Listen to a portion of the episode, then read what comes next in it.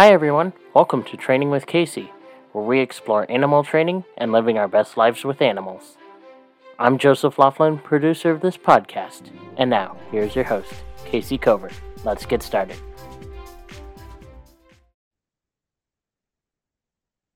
Welcome, everyone, to Training with Casey. This is your host, Casey Cover. And thank you, Joseph, for the introduction. I hope everything's going well with you. Joseph has a new animal job. We wish you every good wish with that, Joseph. You've really been very dedicated and everything. Outstanding. So keep on keeping on. Now to keep going signal, an intermediate bridge. Okay. Just want to be clear on that.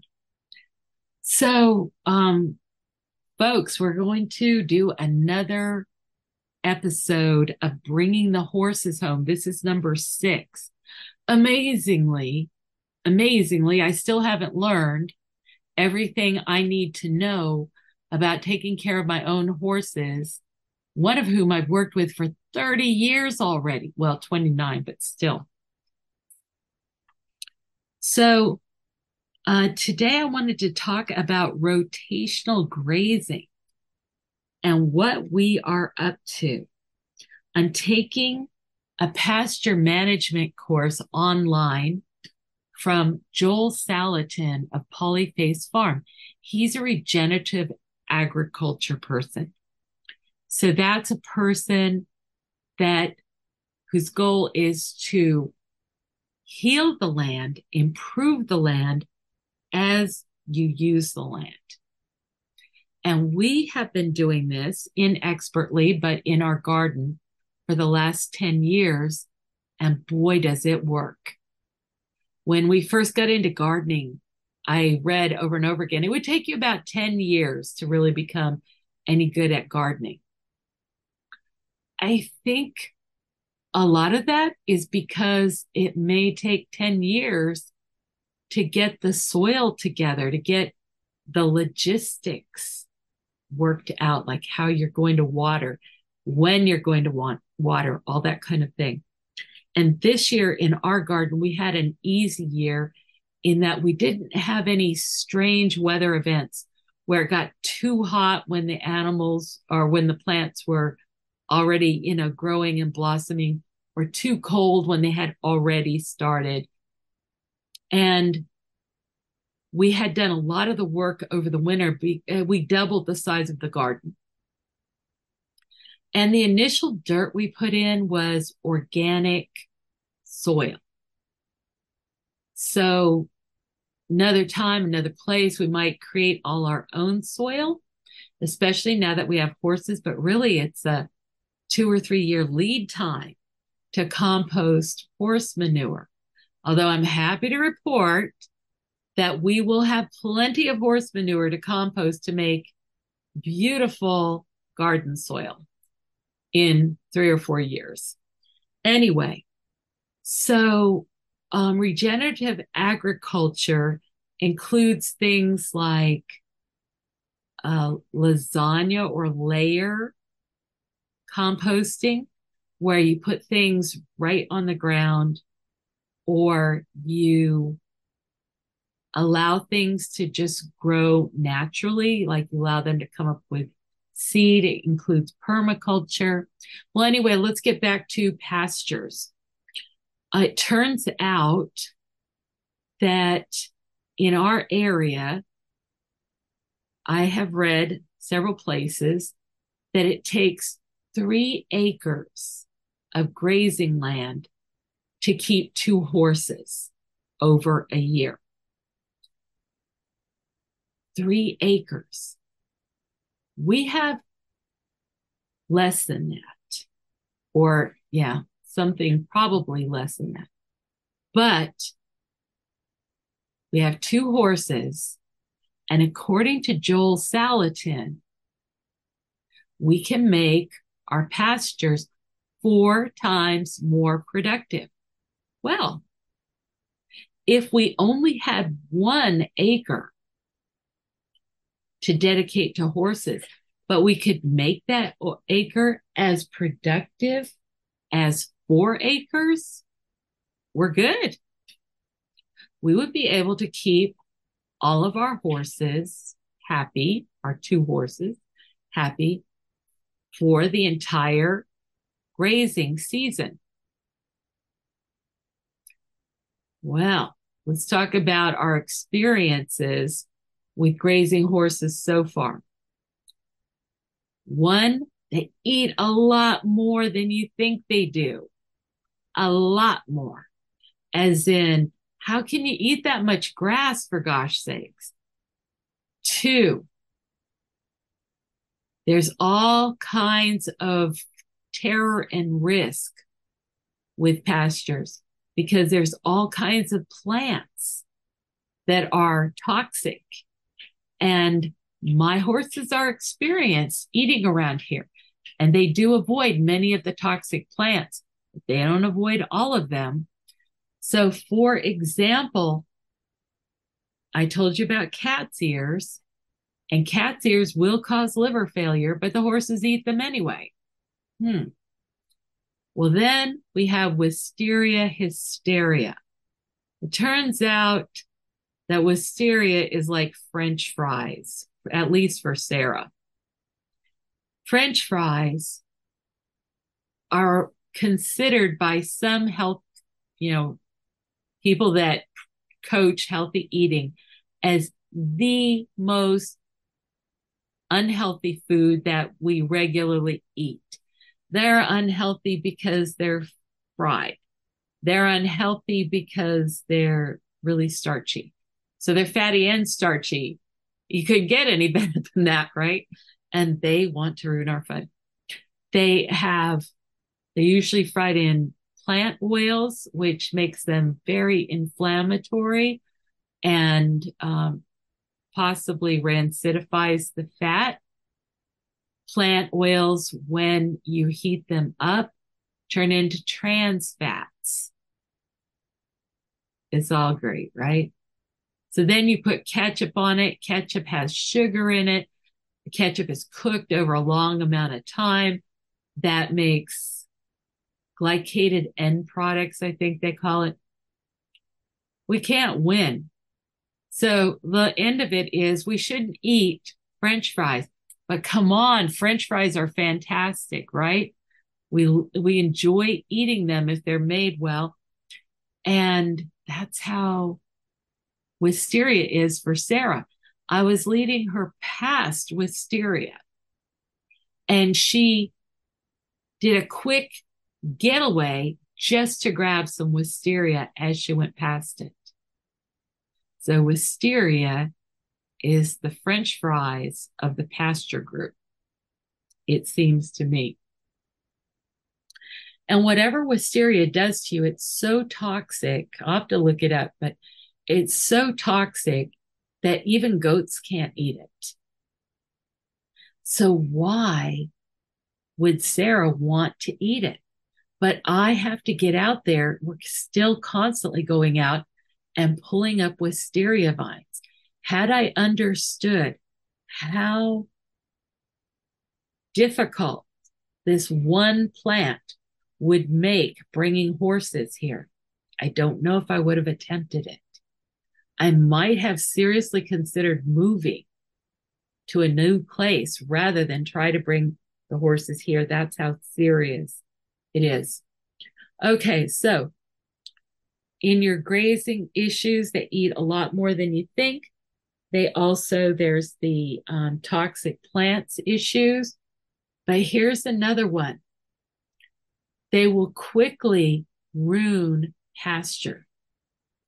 So when you're doing rotational grazing, at least with the horses as we know them, you can't just turn them onto a pasture and let them live there for a day or two days or three days, in my opinion. I think what we're going to have to do is turn them onto the pasture in the morning and take them off again. So there's a number of ways we could do it. We could let them onto pasture before they get their regular food, bring them in, feed them, turn them out again, or maybe not, and then repeat before their dinner. So it's good for horses to have forage in their stomach before and after eating. It kind of keeps things moving and content and all that kind of stuff. But why not just leave the horses in there overnight? Well, for one thing, we're going to have to make so many little fences one way or another. Uh, it's much easier to have a glitch in your fence. And you're likely, you're more likely to have a horse get out or something like that. But also, it turns out that the horses don't just stand around all day. They paw, they pawed up roots on the big pine trees. They paw to get sandy places so they can roll in them. They stomp a lot because of flies bothering them. And we have this new fly spray that seems to be working pretty well. It's called uh, insect insects by. No or by insects one of the two. Anyway it's uh worked very well. And i talked about it in the last podcast. So there's a little relief there for the horses but nonetheless it's not a hundred percent release. And the horses have habits and so they will sit there and stomp, stomp, stomp, whereby they kill patches of grass. And they tend to do it in certain spots. And in one spot, they've kind of like excavated an area, uh, not like holes, but they've stomped and pawed enough that that area is lower than the surrounding area. So now I have to go in and add more dirt. So one of the first things we did is we fenced off all various little places temporarily and we let the horses in there to graze. And they ate them all down to nothing in no time. And they even had to uh, have recovery time because the horses actually damaged the grass. They didn't just eat it down. There were big holes where they were stomping and things like that. So then we were relieved when we got the wisteria roots taken out because then we could pay, uh, cordon off, you know, fence off a large paddock for them. Well, what's a paddock? A paddock is a fenced yard attached to the run-in shed or the stall. You know, it's like the barnyard and you would generally go from the stall to the paddock to the grazing. So we had a good size piece available to make into a paddock. Guess what? They grazed it all down within two or three days. And all of a sudden, damage. It was all damaged. I, all, I finally realized the paddock, they don't run in it. They don't walk in it very much. What they do for a hobby here is stand around and sleep after they've eaten a lot. Now that's not all we do. We have the round pen and that's going to come up in just a minute, but we go out there and walk around after each meal to uh, try to, you know, get the insulin resistance corrected and all this stuff. By the way, I have a way to test the horse's blood sugar right now. And I don't know if I can do it on a long term, ongoing basis. But I want to see what the effect of that exercise is on their blood sugar. But anyway, we'll more about that later. So uh, we have this big paddock. They're not using it for exercise. So what it is, is where they stand around and where they like to roll. And they just ruin it so quickly that it would be better for them if we made their paddock smaller and they could just ruin that, you know, dirt. It would just all become dirt. And then we could return the rest of it to grass and take them out for temporary grazing. So then we have a larger piece of land in the back.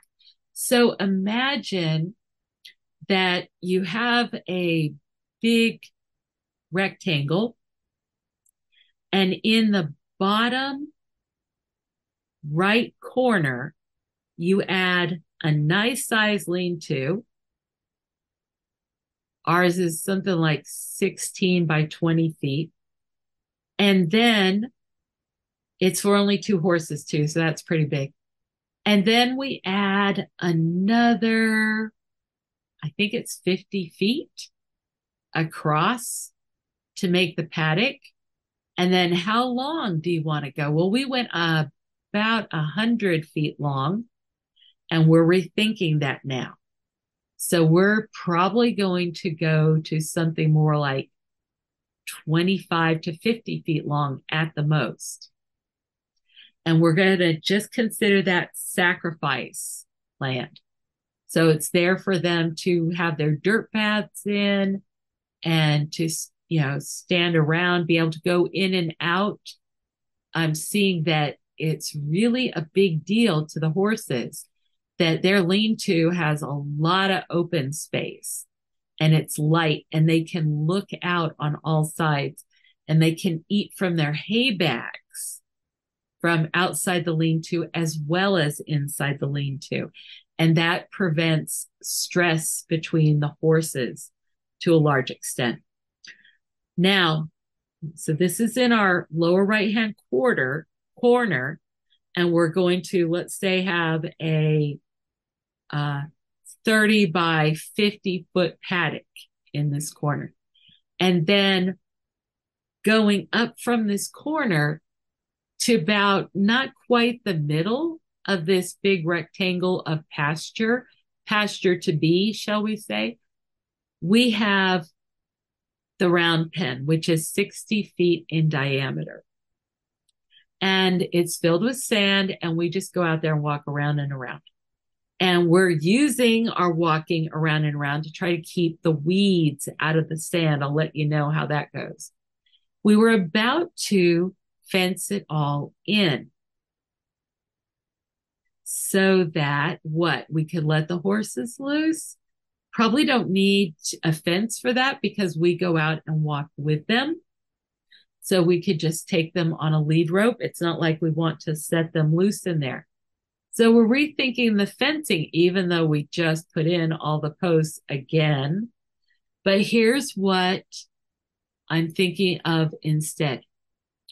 Joel Salatin explained a really interesting process of using two fences, one for the outside of the property, yeah, the perimeter, and one for the grazing. That way, if your animal gets out of the grazing area, they're still held into your property. But then he further divides that piece of land with temporary electric fencing. Well,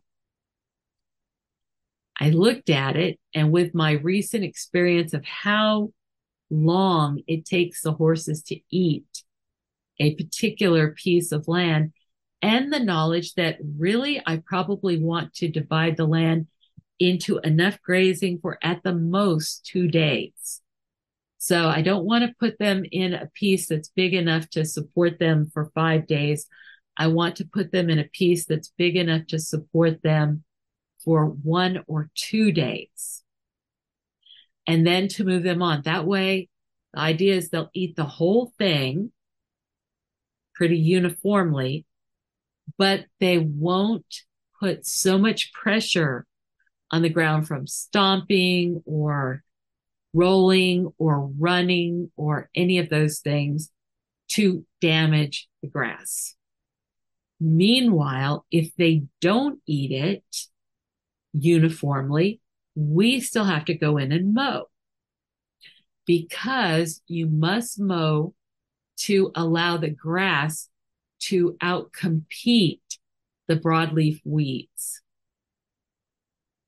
So that means that every piece of grazing land that you cut out from your bigger piece, you need to be able to navigate a mower around it through any gates and so on. You also need to pay attention to uh, safety for the animals. So, for example, let's say we were going to use the round pen as like the hub of a clock, and then we were going to divide the rest of the um, rectangle into long, thin slices. Well, that's very efficient and logical. But if the horses start to give each other a hard time, you don't want anyone getting caught, like trapped down in a skinny end or a sharp end.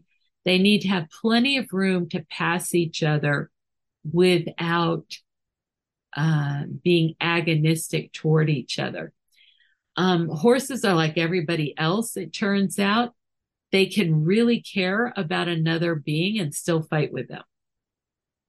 So if we separate our two horses, if they're out of view of one another, either one of them will cry, cry, cry for the other one.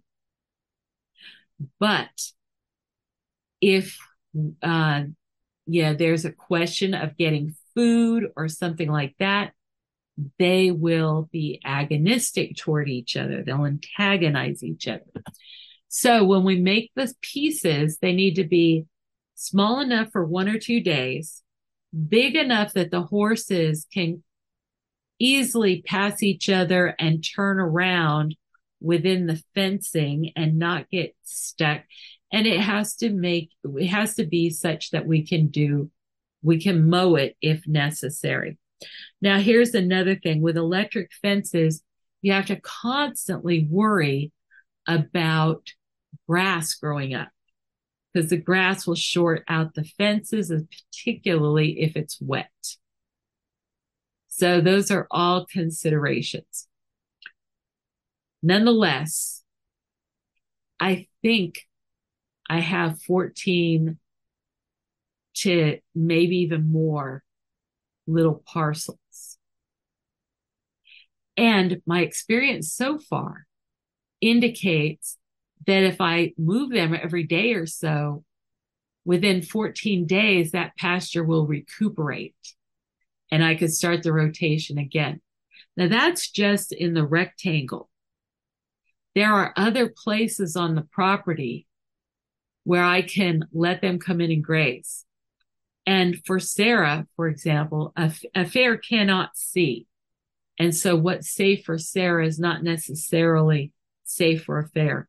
But Sarah is, uh, she plans ahead and she's fairly unflappable. So I've been letting her into my backyard, which is full of knotweed, which is actually very good for the horses and Hawaiian white ginger, which is also good for them. And, you know, other grasses.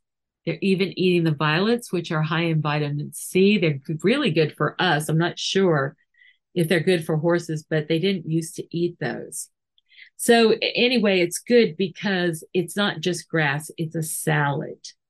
So you get lots of different kinds of plants and different kinds of benefits.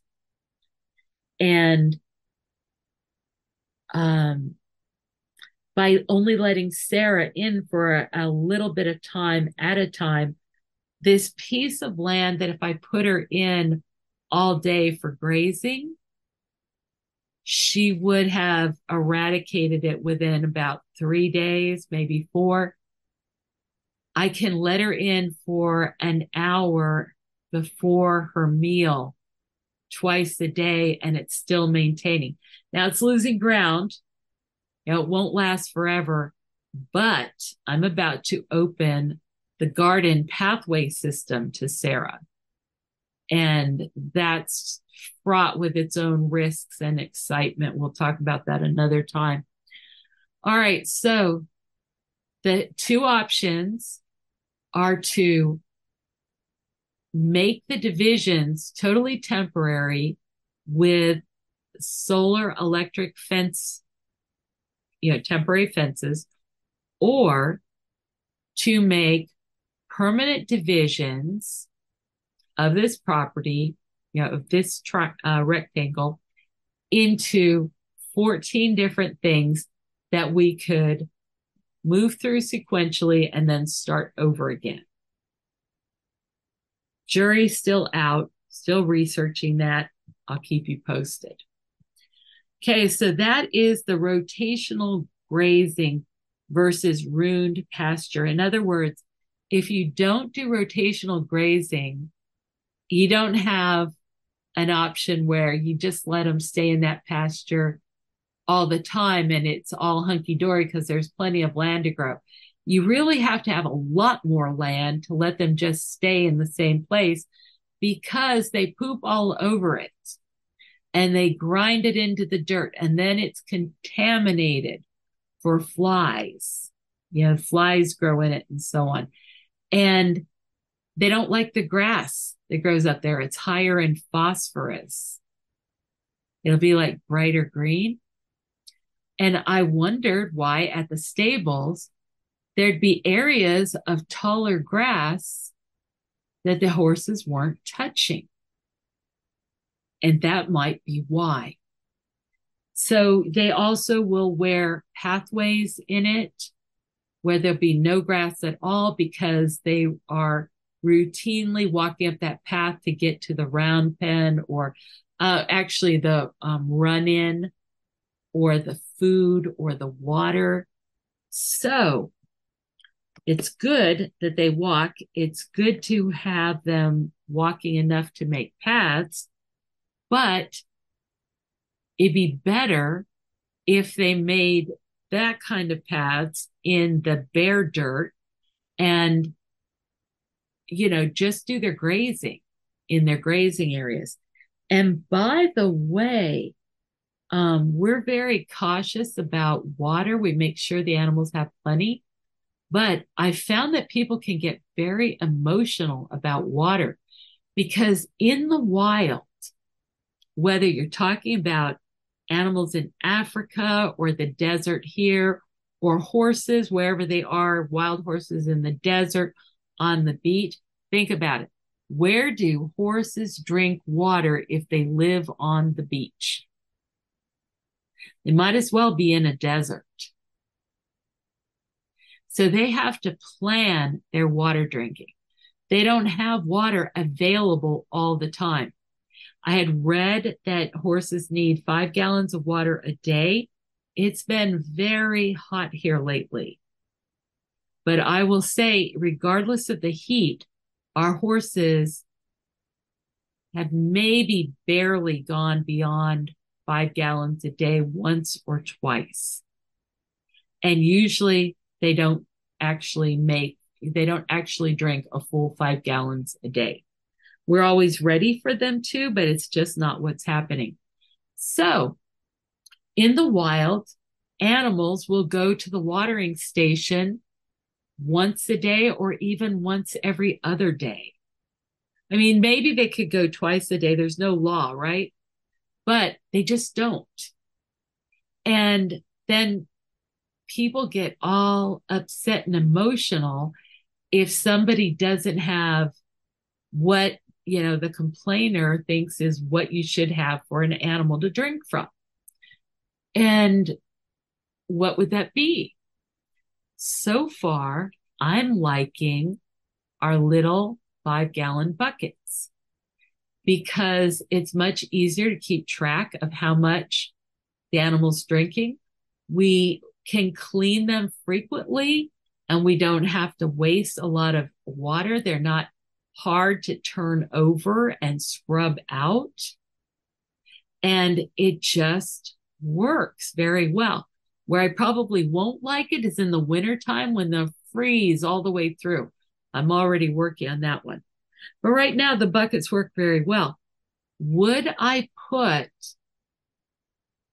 a water option out in the little grazing area? And I may not because I can go out there twice a day and let them in with the water, let them get a drink, and then take them back out or give them the choice. Do you want to go back out or do you want to stay here? And, you know, just rest because the horses spend a good part of the day just standing and sleeping. So I find with animals in general, the more choice they have, the happier they are, the more content they are. So I don't mind giving them a choice of where they want to be. Do you want to be with the water? Do you want to be with the grazing? You know, how many times do you want to go back to get the water? But if I take a bucket out there and think that I've watered the horses, well, they may just knock it over. And when I say knock it over, I don't even mean on the ground. They have been known to pick the bucket up by the rim, even if they just don't want the other horse to drink, and dump a bucket. Like so, there. By the way, horses aren't the only one. I, I saw the same thing happen with monkeys that I took care of. So, anyway, water is probably going to stay in one area, and I'll probably take horses back and forth and do that frequently, but we'll see and we'll study it. Now, there's one other thing I wanted to mention about the pasture plants, and um, that's about weeds and herbs. We know that for our horses, particularly for a fair, goldenrod has been really, really helpful. It has really helped her cope with stress. Now that she's at home with us, she appears to have much less stress. But we're still giving goldenrod. Luckily, we had it growing on our land. And we also found a good source of it on a uh, place that was, you know, organically kept. So we collected a bunch of it and we dried it. You have to dry it very carefully because if goldenrod gets damp or doesn't get dried completely, it gets a mold, which is toxic. And then it's not only doesn't help the animals, but it's literally dangerous for them. So we've got goldenrod. We're planning to dry it again uh, for the winter, but we are cultivating it and some other plants on various parts of our property. Now, the idea in our dream of dreams would be to grow it all around the perimeter so that the animals, you know, we could walk them around. They could pick their salad. They could have a special salad every day. We could go out for five minutes and they could, you know, just like at the buffet, right? So what would we have there? Definitely a lot of goldenrod looking into mugwort. Not sure about that. And oh, by the way, I have to make sure I can tell the difference between mugwort and ragweed. I think I have that wired, but we just need to make sure. Okay, plantain is really healthy for the horses. And boy, do they select it. Dandelion they love dandelions and the dandelions are great for them. Violets are very high in vitamin C. They don't readily take those. So we'll see. Knotweed is very good for them.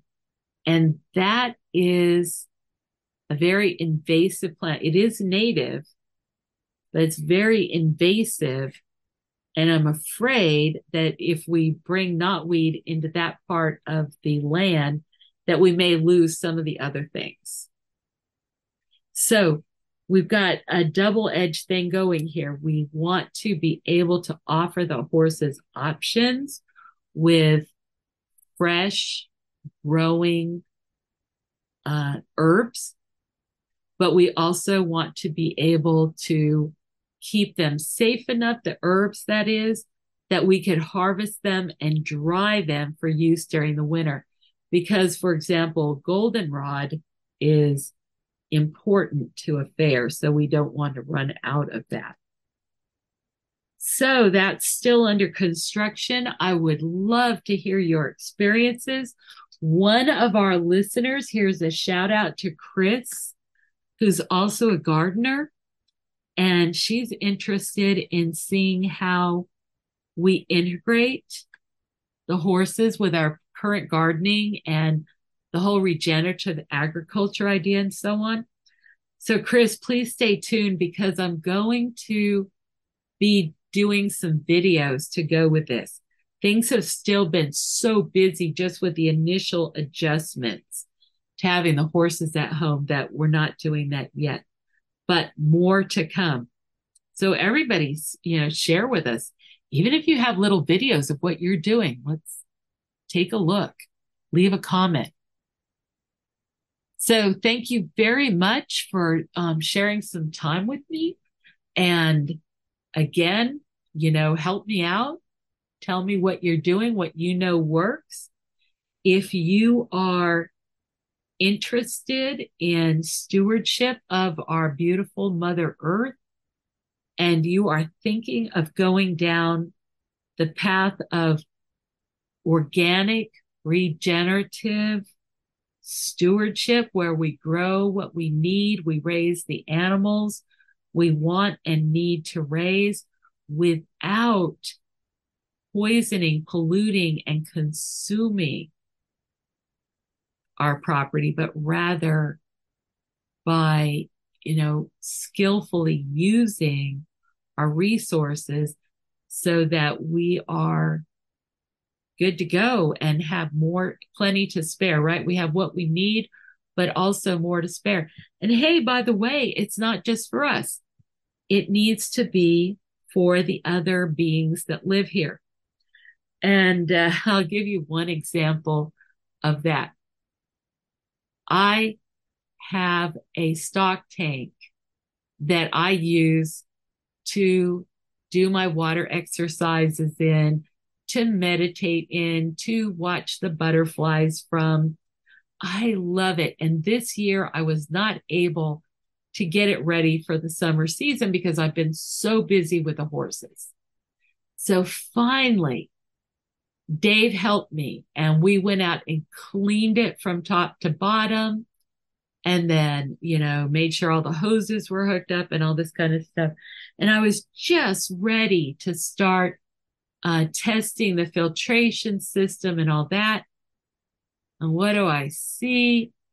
Hundreds, hundreds and hundreds of frog eggs. Don't get me wrong. I love frogs. And that's why I didn't fill my pool up.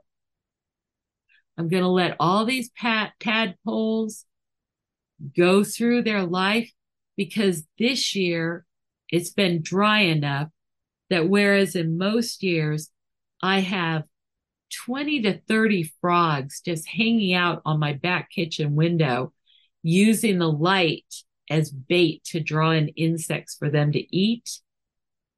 And this year so far, I only occasionally see one or two frogs. So we just had some serious rain. That's why there's water in the pool because it fills from the rainwater from the roof. And those frogs didn't waste any time. They got right to the business of starting baby frogs. So I'm going to be their ally in that. And by the way, I've seen a lot of additional kinds of frogs. Usually we have the green tree frog here, bullfrogs, and uh, two different kinds of toad, But recently, I have seen the gray tree frog. I think a one called a leopard frog, a grass frog. That may be it, but that's a lot more variety, even though we're not seeing very many frogs. And each of these frogs have amazing calls. You should check it out sometime. You can search them on the internet and hear their calls. Okay, so in addition to frogs, we have all the birds, the butterflies. For example, we grow lots and lots of parsley in order to cultivate uh, eastern black swallowtail. And we've got a, a heartbreak because we have lots of tomatoes and they get eaten by the tomato hornworm. And so I just kill them. I kill them organically, but I hate killing them.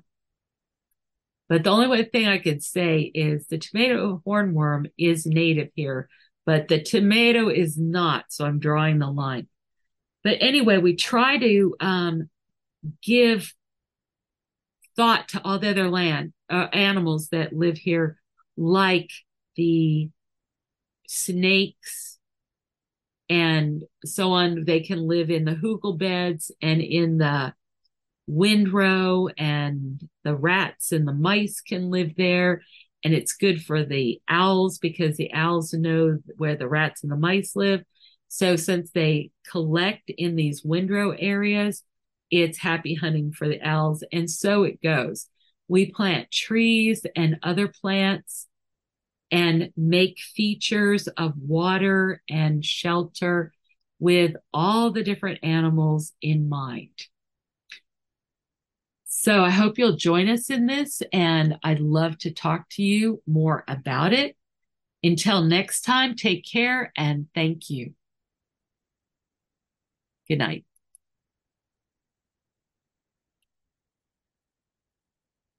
Hey fans, are you enjoying training with Kayce? Don't forget to subscribe to the podcast on iTunes or wherever you get your podcasts from. Also, don't forget to subscribe to Kayce Cover on YouTube.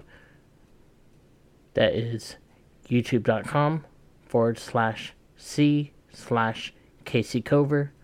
Also, give the podcast a like, share, and comment. Thanks for joining us.